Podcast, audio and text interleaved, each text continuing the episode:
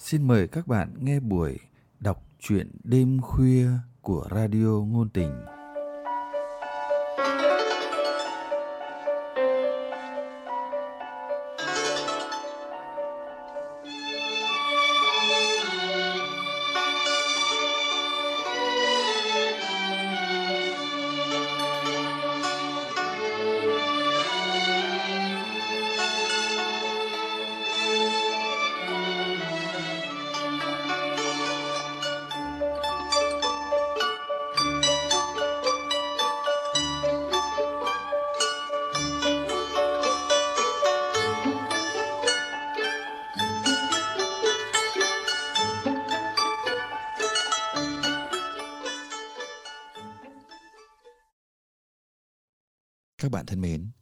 Trong chương trình đọc truyện đêm khuya hôm nay, mời các bạn nghe truyện ngắn Lòng dạ đàn ông của nhà văn Võ Hồng Thu với giọng đọc Lâm Ngạn.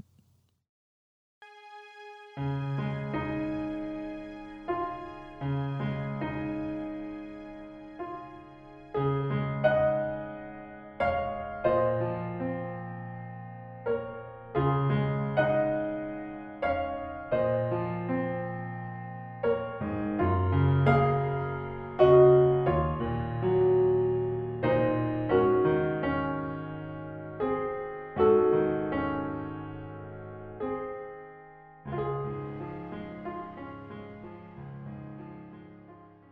tôi đến Cần Thơ lúc hơn 6 giờ tối. Chỉ kịp nhận phòng khách sạn. Thay vội bộ quần áo cả ngày ám mùi chuyển dịch hết máy bay lại đến ô tô là phải ra hội trường. Đêm đầu tiên của mọi hội thảo đều là gala dinner. Phần công việc chính sẽ là 3 ngày sau.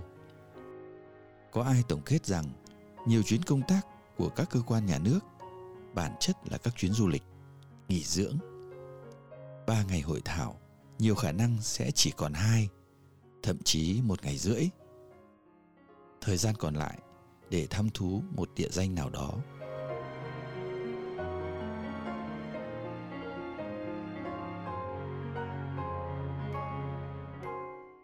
Rượu nếp cái hoa vàng uống vào ngọt lịm môi lưa cảm giác. Chừng 9 giờ tối, đã có những đám người dìu nhau ra về có người rủ mấy chị em chúng tôi ra bến Ninh Kiều ăn sầu riêng, ngắm dòng sông Hậu trong đêm. Thần sầu như tôi nghe thấy thế, đã thấy cơn ứa thèm dâng lên. Nhưng tôi cần về lại phòng để thay cái váy đỡ hộp hơn. Trong vali tôi bao giờ cũng sắp đủ đồ đi họp, đồ dự dạ tiệc, đồ đi dạo phố. Dần đi công tác chuyên nghiệp mà. Tôi khó hiểu khi có cô bạn gái đi công tác mà quên toàn bộ đồ ngủ ở nhà.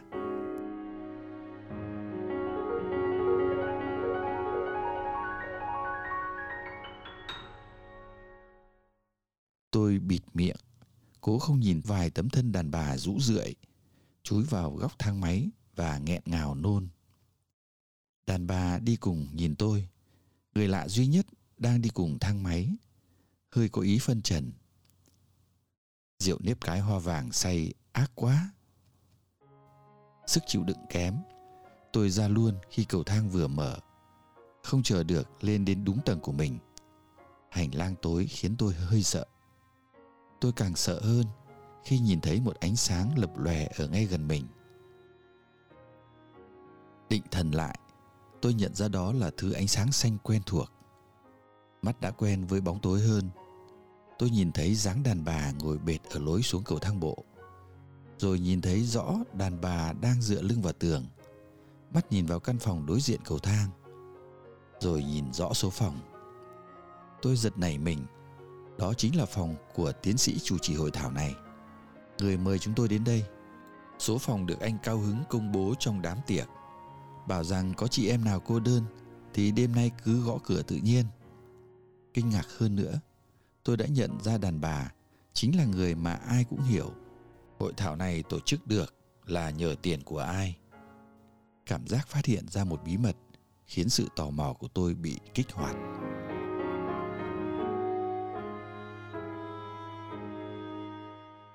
Theo phản xạ tự nhiên, mà chắc là do thú tính ngàn năm của đàn bà, tôi nép vào một góc.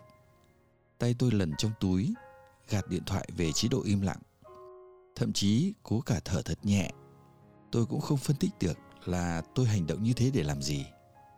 Nhưng chỉ một lúc, tôi biết mình đã cẩn thận vô ích. Đàn bà không có vẻ gì để ý đến xung quanh. Đàn bà chỉ mải mê nhìn vào quần sáng xanh. Giờ thì tôi đã hiểu là chị ta đang điện thoại. Hết lần này đến lần khác. Lần nào cũng để hết chuông. Đầu dưới bên kia không có hồi đáp. Đàn bà kiên nhẫn lắm. Còn chính tôi lại hết cả kiên nhẫn. Tôi bỏ ý định về phòng thay váy. Bấm thang quay xuống sảnh. Đám bạn vẫn chờ tôi. Họ thắc mắc tôi làm gì mà chả thèm nghe điện thoại. Tôi vẫn bị ám ảnh với hình ảnh vừa thấy. Trả lời qua loa. Lạ thật. Lần đầu tiên ăn sầu riêng mà tôi chả thấy phê.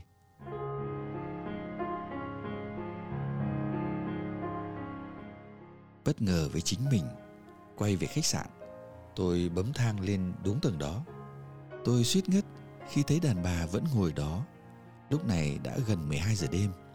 Cánh cửa đối diện vẫn im ỉm đóng. Đêm đó tôi khó ngủ, chằn chọc nhiều. Tự dưng tôi cảm thấy thèm bàn tay ấm nóng, massage khắp đâu đâu. Không có can đảm gọi nhân viên massage đêm đến phòng, dù biết ở đây có dịch vụ. Tôi cởi phát váy lụa mỏng, khỏa thân nằm trong chăn tự nắn bóp. Lạ nhất là cứ nhắm mắt là tôi lại nhìn thấy dáng đàn bà nhẫn nại bấm điện thoại. Có cái gì đó tuyệt vọng, lại ma quái mà tôi nghĩ nó xứng đáng được dựng thành phim.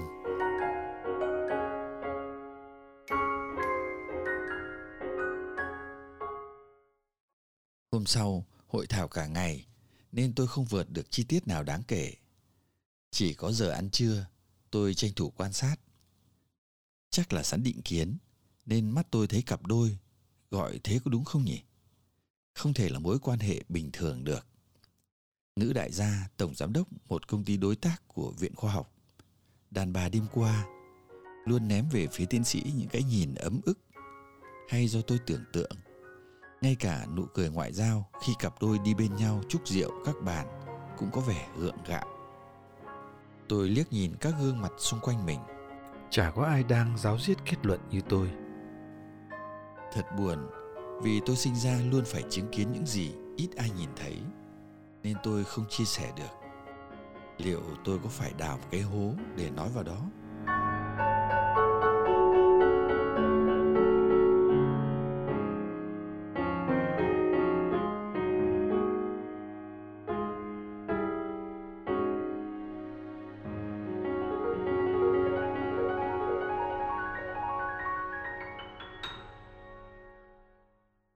không có ai tự dưng sinh ra là tiến sĩ cả tôi khao khát hào quang của trí tuệ được công nhận từ khi còn là một sinh viên nghèo bụng lép nhét chữ bao nhiêu cũng không bớt cảm giác đói vì nghèo mà thành ra suy dinh dưỡng tôi bước vào giảng đường đại học với chiều cao mét sáu và cân nặng loanh quanh số 36. Chu vi thân thể tôi khiến tôi rất mặc cảm.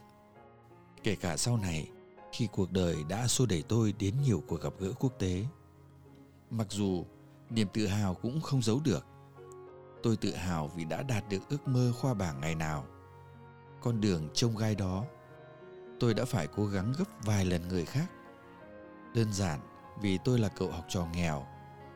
Rồi theo đồ thị cuộc đời, tôi thành một cán bộ nghiên cứu nghèo. Không thoát nghèo thì giấc mơ mãi mãi cũng chỉ là giang dở. Cho dù có đam mê, có bỏ công rủi mài học hành đến đâu Đúng lúc đó, cô ta xuất hiện.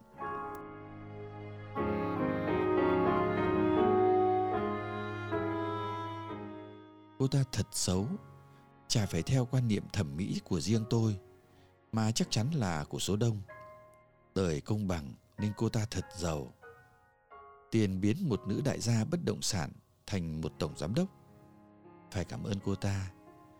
Vì nhờ có tiền mà những nghiên cứu của chúng tôi không bị quên sâu trong ngăn bàn hay tệ hơn, bị quên lãng trong sọt rác ký ức đàn bà xấu khi yêu thì tặng quà cho người yêu chắc là công thức rồi tôi không thể yêu cô ta, Nhưng quà của cô ta thì tôi phải nhận. Không khác được. Vì tôi khát khao trở thành tiến sĩ, mà không có bất cứ ai sẵn lòng giúp. Tài năng, đam mê cộng với tiền. Đó cũng là một công thức khác mà tôi buộc phải chấp nhận. Hàng mét tiền đã được cô ta trải ra để tôi bước lên bậc thang danh vọng. Giá mà cô ta chỉ coi đó là hành động từ thiện thì may nhất cho tôi. Oái oăm, cô ta lại yêu tôi. Một người cũng xấu về hình thức ngang cô ta, nhưng trong cặp mắt thiên vị của đàn bà đã yêu thì nó không như vậy. Cô ta cũng không phải là gái mới lớn mơ mộng, có thể yêu đơn phương bất chấp. Tôi chấp nhận cuộc đánh đổi này. Dù sao trong cuộc chơi, cô ta cũng luôn bị tôi át vía, luôn ở kèo dưới.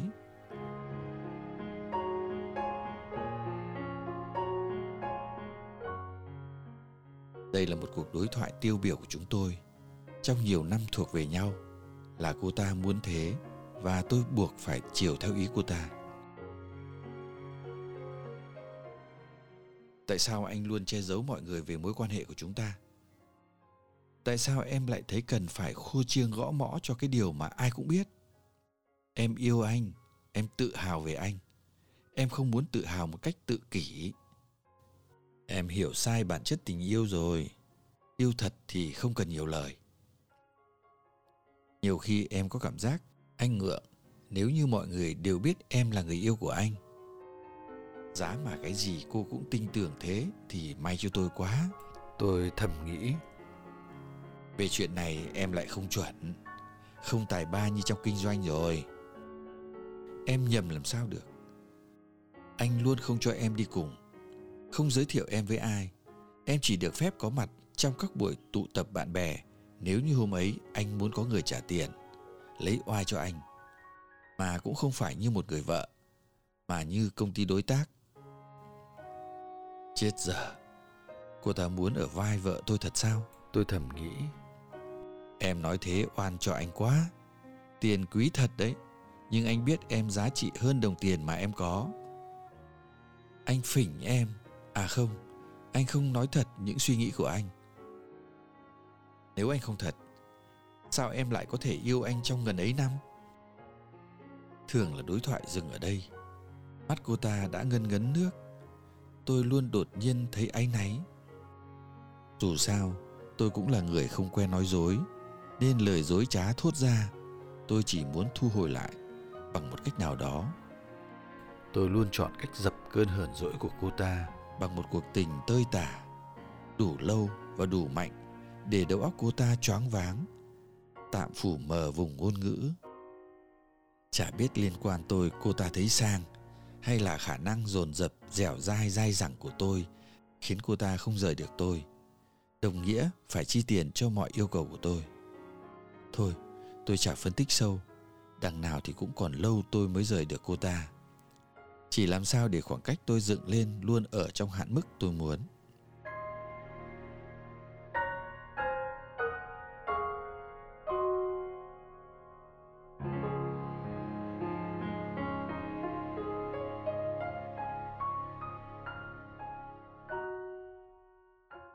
Đào một cái hố để chút bỏ những gì ôm trong lòng thấy nặng.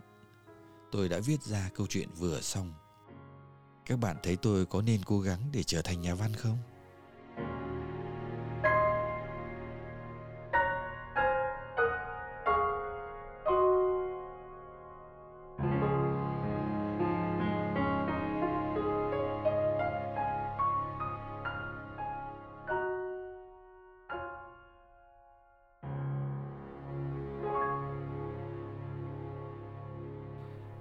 Các bạn thân mến, các bạn vừa nghe xong chuyện ngắn Lòng dạ đàn ông của nhà văn Võ Hồng Thu. Để tiếp tục theo dõi chương trình, mời các bạn nhấn nút đăng ký, subscribe và nhấn nút like nếu các bạn thích thú những câu chuyện này. Chương trình đọc truyện đêm khuya của chúng tôi xin tạm dừng tại đây. Hẹn gặp lại các bạn vào chương trình tuần sau. Thân ái, chào các bạn.